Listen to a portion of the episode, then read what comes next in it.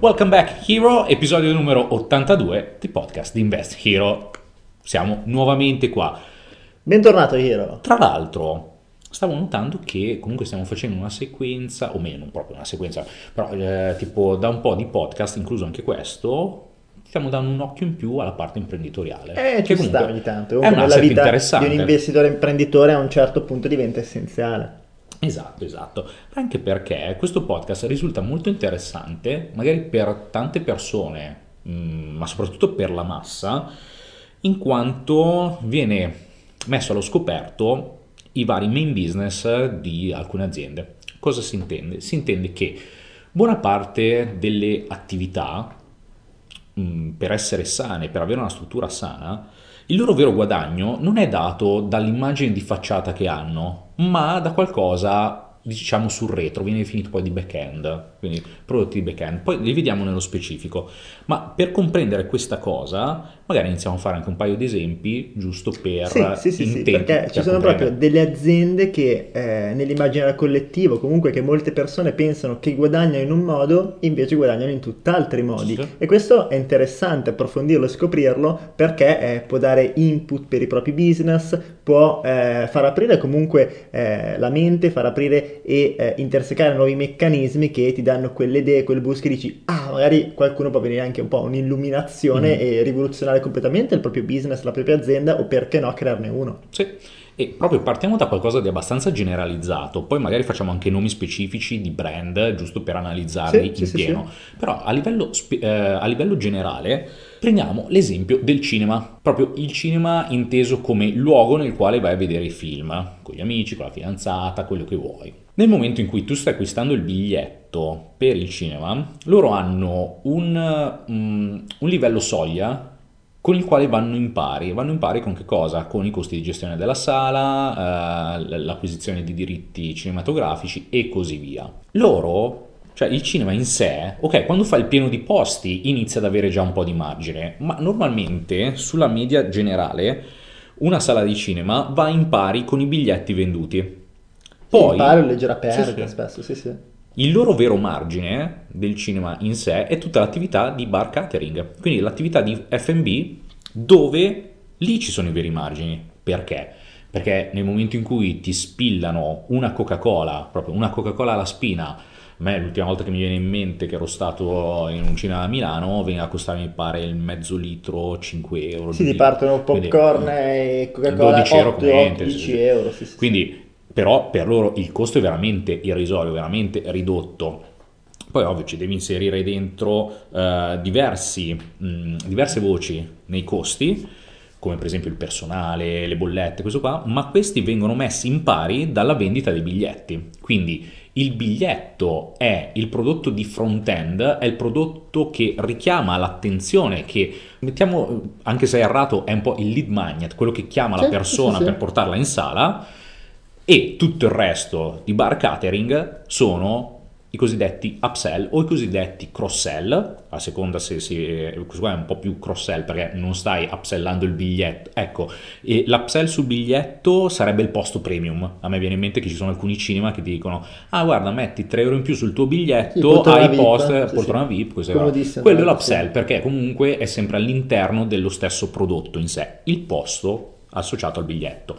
Il cross sell sta a significare che tu sei entrato, sei diventato cliente, ma quello che ti viene venduto è un prodotto collaterale. Quindi in questo caso il food and beverage, tutta l'attività di catering è il vero e proprio cross sell dove ci sono i margini. Questo qua è l'esempio classico del cinema. Sì, un altro guadagno che mi viene in mente dei cinema, che però è strettamente legato ai multisala, Mm. è il fatto che eh, spesso viene utilizzato dai, dai costruttori o comunque dai proprietari del cinema multisala, che spesso sono anche proprietari delle mura in alcuni Mm. casi, che dicono ok, io ho un flusso costante comunque di persone che viene chiaramente per andare al cinema, queste mangeranno, queste comunque vorranno eh, magari guardare un po' le vetrine, farsi un momento intanto che aspettano in sala giochi e quindi affittano anche eh, delle, delle posizioni vicino al cinema, comunque all'interno del centro multisala a un prezzo molto più alto che in un Certo. normale centro commerciale perché eh, loro portano il traffico tendenzialmente, quindi anche questa spesso è un'altra forma più dal lato dal punto di vista immobiliare che non tutti notano, non Mm. tutti riescono a eh, concettualizzare un po'. Altra cosa che mi viene in mente nel mondo dell'intrattenimento barra spettacolo, comunque sezione leisure, a me viene in mente, sono stato tre volte a Las Vegas e a Las Vegas quello che avevo notato è che rispetto al resto degli Stati Uniti i costi delle camere d'hotel a parità di livello erano nettamente più bassi di, altri, di altre città. Mm-hmm. Però tutti gli hotel in realtà sono delle vere e proprie città dove il proprietario di per sé ha la struttura hotel con tutti i vari servizi associati, quali possono essere il casino Chiaro. e i vari ristoranti. Anche lì la stessa cosa, la camera è il prodotto di entry che ti fa entrare proprio di diritto come cliente acquisito dal, dall'hotel o in questo caso dall'hotel casino e poi tutti i servizi associati sono gli upsell e i cross-sell. Quindi ok, ti presenti il casino, eh, naturalmente a livello di casino la macchinetta ha sempre ragione, quindi tra, eh, riesce sempre a guadagnare nettamente di più, tutti i servizi di bar catering associati, alcuni hanno servizio di teatro, cinema, discoteca all'interno e quindi sono tutti gli altri upsell sempre in questo mondo, leisure. Se no, se andiamo sempre su altre categorie che hanno a che fare con i viaggi, mi viene in mente le varie agenzie, non agenzie, i vari um, uh, servizi di volo low cost, chiaro, le chiaro, compagnie di volo low cost.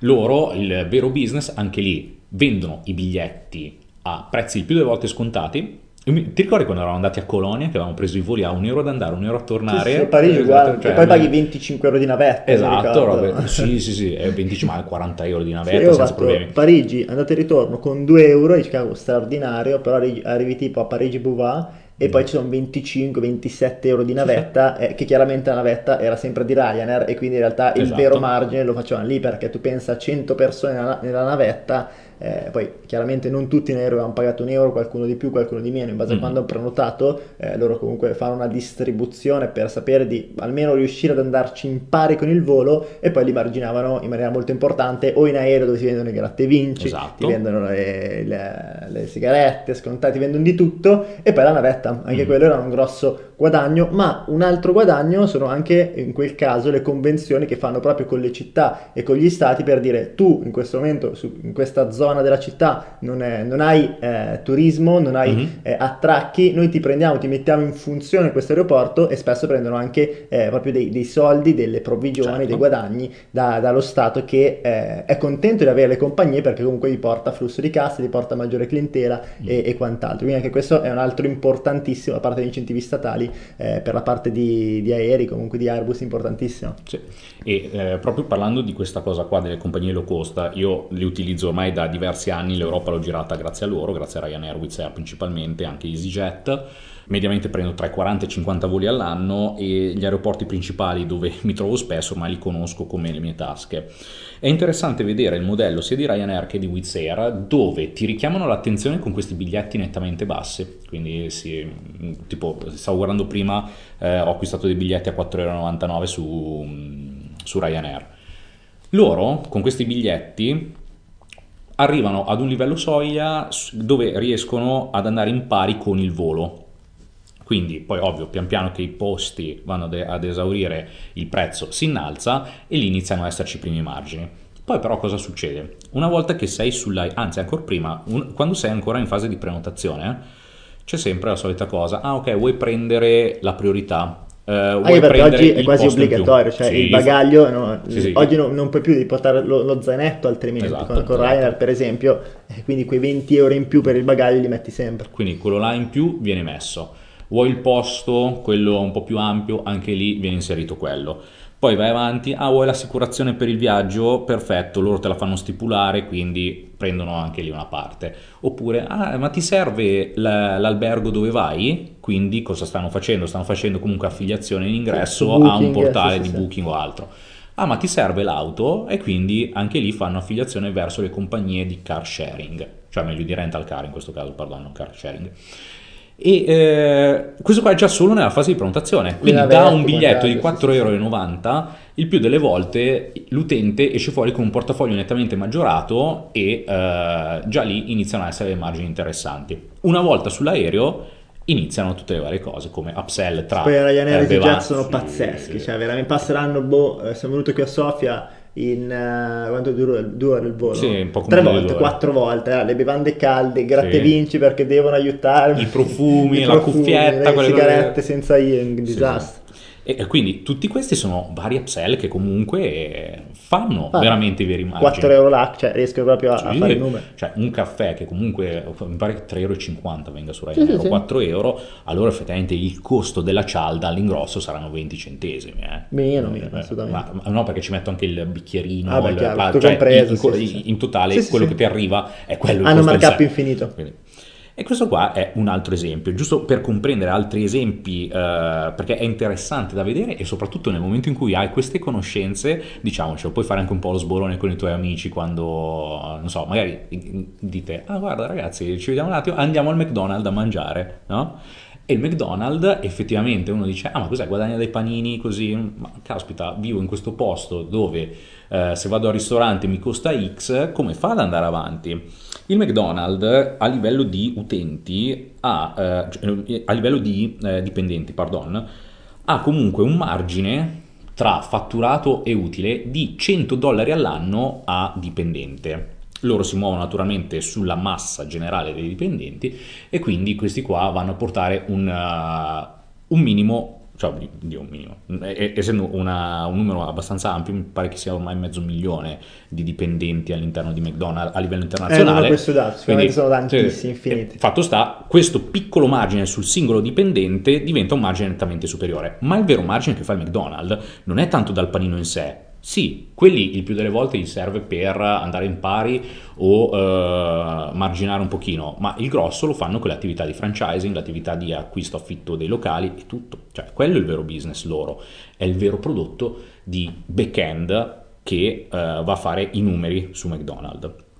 Altri esempi che mi vengono in mente di magari servizi che vengono utilizzati tutti i giorni, eh, per esempio Amazon stessa. Amazon è conosciuta come piattaforma eh, multivendor dove ci sono diverse aziende o anche persone che fanno Amazon FBA dove vanno a vendere i loro prodotti o prodotti di terzi e Amazon da lì prende qualcosa, giustamente perché sta dando questa piattaforma veramente eccezionale.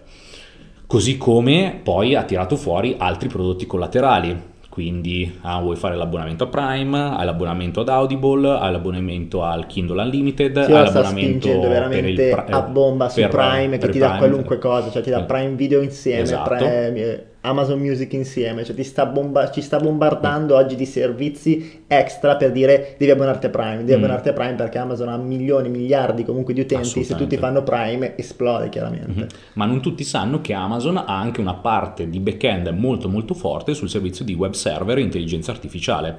Infatti, tipo io alcuni server che ho ostati per dei progetti sono presenti su Amazon, quindi metto lì tutti i miei dati, tipo i vari, giri, eh, i vari siti che girano sono lì sopra, così come i servizi di mail marketing, loro danno possibilità di servizi SMTP e robe varie, nonché anche studi su intelligenza artificiale con affitto ma- di macchine eh, per l'intelligenza artificiale. Questa è un'altra parte di business poco conosciuto che però è veramente Sì, sì, forte. sta andando fortissimo. AWS, Amazon Web Service. Se voi andate a cercare questo, trovate proprio l'area eh, interna di Amazon. Che sta monopolizzando il Eh, mercato, tra che, l'altro. che tra l'altro anche lì poi è interessante vedere il modello di business perché loro ti danno un anno gratuito di questo e poi vai a pagare a consumo, cioè, eh, però già lì riescono poi a marginare, a portare dentro. Quindi veramente bello, veramente interessante vedere quanto una facciata di eh, un prodotto, di un brand, non è nella realtà il loro vero guadagno, ma qualcosa di correlato. Mi era venuto eh, anche l'esempio quello della, della Disney. A Disney è eccezionale, Disney è incredibile. Mhm. Quando pensiamo a Disney, eh, tendenzialmente pensiamo sempre ai cartoni animati che ci hanno un po' accompagnato nell'infanzia. Ancora tutt'oggi, quando Da fanno piccolino compri la i film, i cassetta, remake, tra l'altro, ora sta rifacendo il remake di tutti eh, i cartoni animati storici. Ha rifatto il Re Leone, Mhm. Mulan, tutti, li rifatti Sì. tutti. E secondo me è stata una mossa straordinaria perché eh, se ci va a pensare, sono talmente cambiate le generazioni che chiaramente chi oggi ha 10 anni, che comunque è il target tipo tendenzialmente di chi va a vedere eh, determinati eh, film, quindi penso a Doom e quant'altro, eh, non, non, li, non, li, avrebbe mai visti perché esatto. le, eh, tutto il resto sono in cassette o comunque in una qualità eh, assolutamente non modernizzata, non attuale, li hanno rifatti tutti e hanno riciclato lo stesso contenuto a livello eh, editoriale di storia, eh, l'hanno rifatto nuovo, no? quindi con tutta la grafica, qualcosa vestito. in 3D e hanno risbancato, cioè Re Leone ha avuto un successo incredibile, non poteva che essere così, però mossa straordinaria perché hanno detto ok, quanti film abbiamo fatto in passato che sono andati bene? Ah, questi 30, 50, 100, ok, li rifacciamo tutti. Anche perché becchi più generazioni. Anche, esatto, sì, sì, perché eh, anche le generazioni, non so, io penso eh, a chi comunque a nostra età, 30-40, ormai la gente ha figli, eh, eh, dice cacchio io me lo ricordo quando andavo, anche quindi ne approfitta porta, per esatto. riportare eh, i propri figli a vederlo, perché lui intanto si ricorda un po' la propria infanzia, il figlio gli fa vedere qualcosa, anche un po' si calcola parte di tradizione, fantastica, oltre poi i film, l'intrattenimento eh, un po' più per adulti che c'ha con la parte di Star Wars e tutta la parte che si è acquistata recentemente, eh, che ha avuto un boom chiaramente stratosferico, però il guadagno di Disney non è qui, cioè il grosso del guadagno non è assolutamente sulla parte di eh, intrattenimento e film. No, no, infatti, anche perché eh, Disney è ben riconosciuta per i vari parchi tematici, parchi di divertimento in giro per il mondo, a me viene in mente Stati Uniti, Disney a Parigi, sì, sì, eh, a Parigi senza Aperto, problemi. sbaglio, quindi... Singapore, qualcos'altro in mm-hmm. Cina, dovrebbero essere 4-5 megaparchi e poi un sacco di parchi tematici. Esatto, parchi tematici, nonché anche lì a Hollywood ricordo che ero andato agli studi della Universal, ma ci sono anche gli studi della Disney quindi che sono aperti al pubblico dove ti fanno fare i tour all'interno. Esatto, quindi, esatto. Eh, lo stesso mi pare che dovrebbe essere anche su a Londra una roba del genere. Comunque hai sì, parchi sì. tematici, grandi parchi divertimenti, parchi tematici. Hotel e, che esatto. sono collegati e dove lì spendi veramente un botto perché vai con la famiglia e dentro ci sono tutti i ristoranti, devi mm-hmm. dormire per forza nell'hotel sì. perché c'è ah. Topolino, c'è Pippo, ti fanno compagnia, ti creano tutta l'atmosfera, tra l'altro straordinaria a livello di, eh, di, come riescono a creare tutto il frame, tutta la magia, eh, eh, però vai lì e spendi veramente le ore di Dio, spendi un sacco e hanno dei margini importanti, una buona parte del fatturato di Disney mi pare circa il 30-35% 100% viene dai parchi, mentre mm. eh, lato film, lato comunque eh, produzione di eh, contenuti multimediali, se non sbaglio, è poco sopra il 10%, che comunque sì, è una fetta importantissima sul fatturato eh, multimiliardario di Disney, però i parchi rendono ancora di più. Mm. E oltre a questo anche tutti gli accordi con le televisioni eh, a livello del tipo Disney Channel e i channel nel loro network. Sì, sì, comunque Disney ha anche dei canali di sportivi esatto. molto importanti, cioè anche questa è una parte eh, fondamentale del suo business.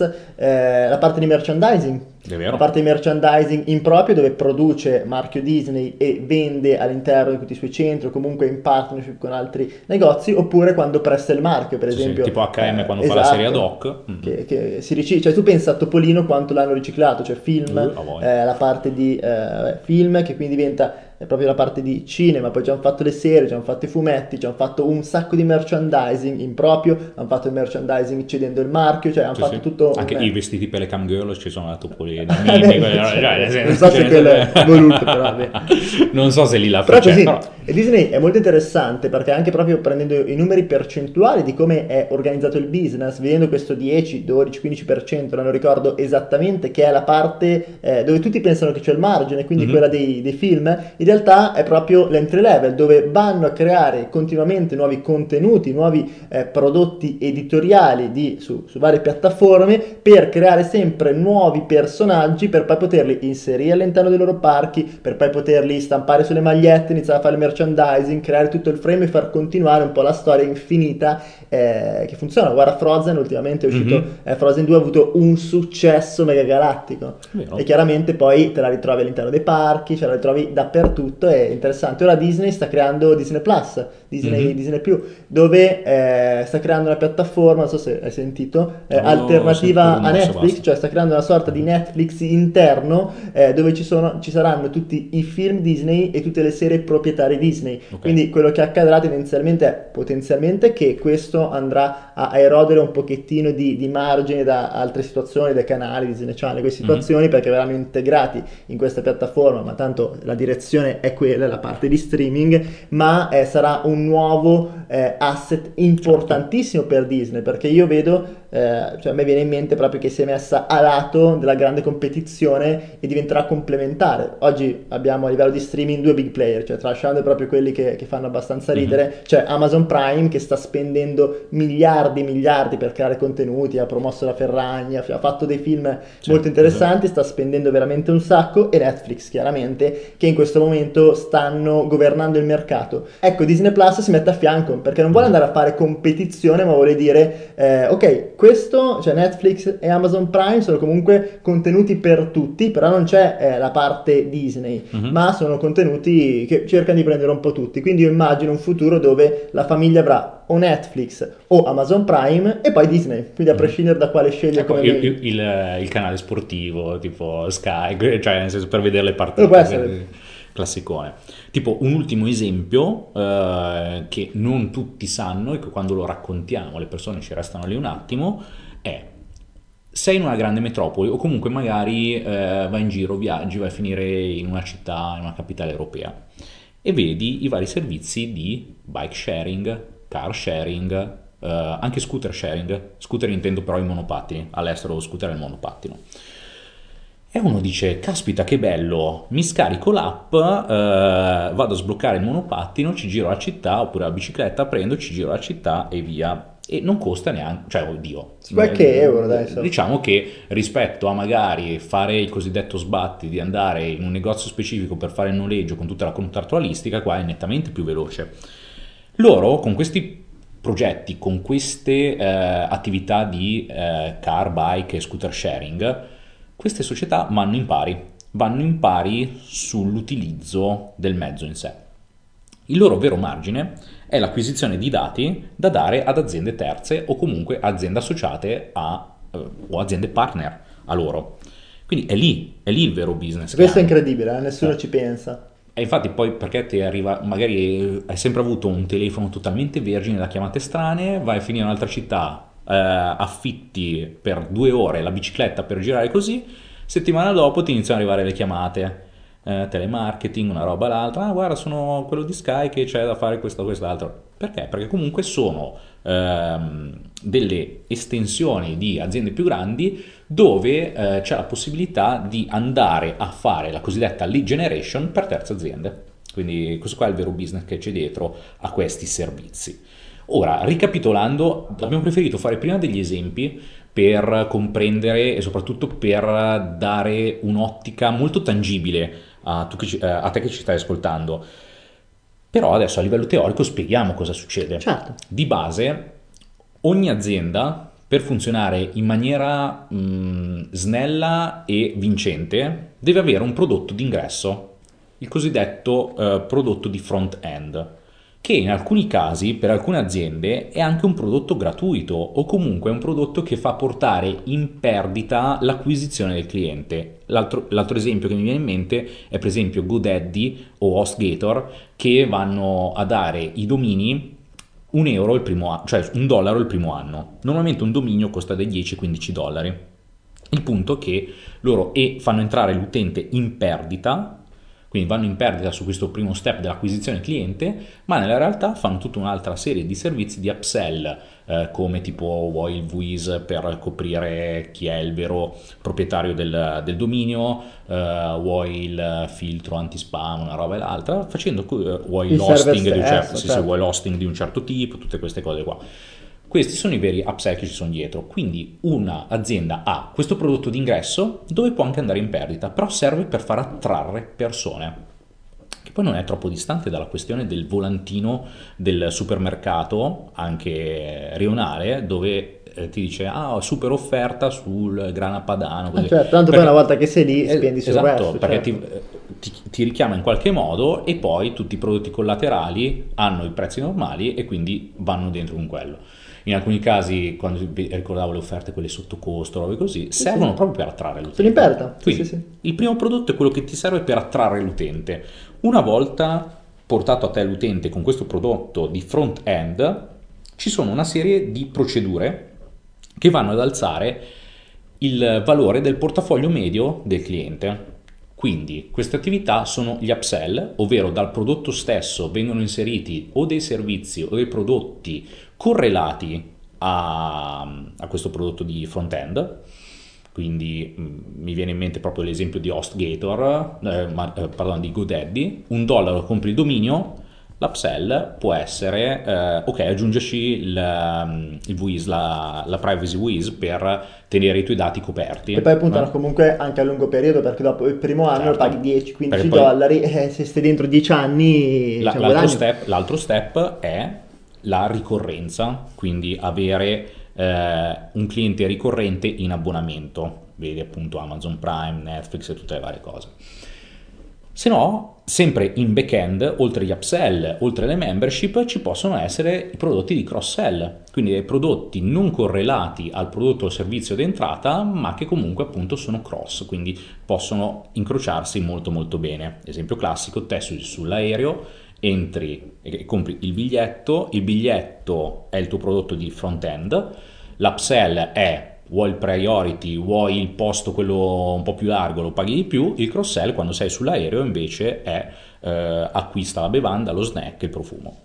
Quindi tutte queste procedure vanno ad aumentare la, il margine che l'azienda può ottenere dal singolo cliente e lì il vero guadagno ed è lì proprio dove la parte imprenditoriale ha il suo peso perché se uno va a tenere sempre e solo, dice, ah ma caspita, come fa Ryanair a vivere con uh, i biglietti a 5 euro, a 10 euro? Possibile. Tutti poi iniziano a dire roba eh, di qua, non paga nessuno, sud, non paga le tasse. Merda, ma in realtà eh, Ryanair, da Ryanair c'è tanto da imparare, anzi, anzi.